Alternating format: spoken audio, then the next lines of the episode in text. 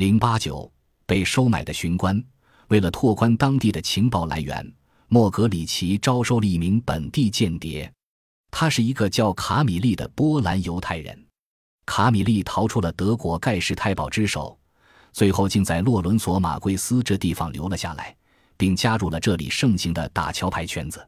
对于莫格里奇，这个圈子是一个很有用的情报来源。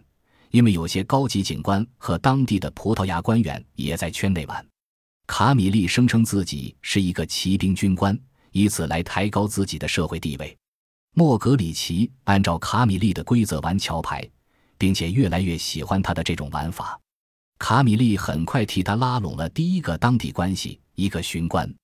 莫格里奇只是这个归顺的巡官向他汇报在执勤中遇到的任何会使英国领事馆感兴趣的事情。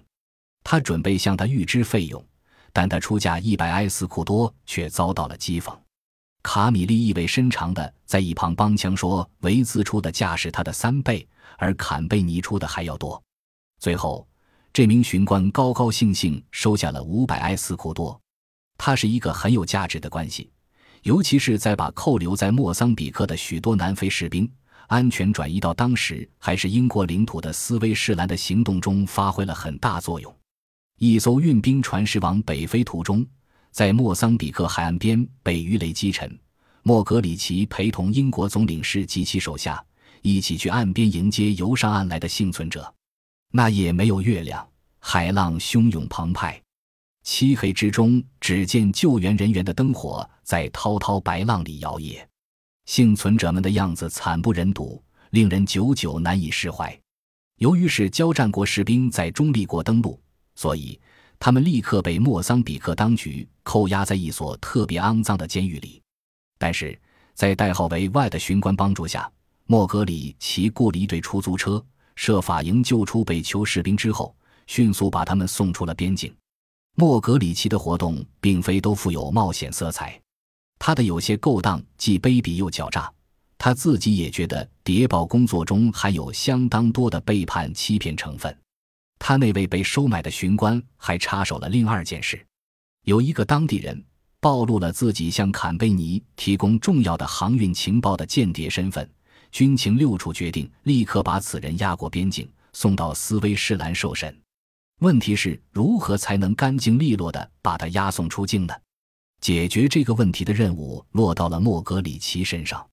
莫格里奇找到此人的南非白人女朋友。安排他引诱他，携他一起驱车出游。事成之后的报吃是把他送回南非。一切行动按计划进行得很顺利。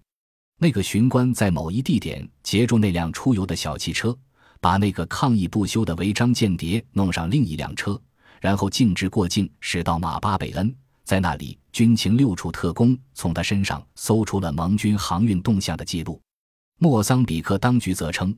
他在洛伦索马贵斯的突然失踪是由于经济问题造成的。然而，此事至此还没有完。莫格里奇决心对那个姑娘信守诺言。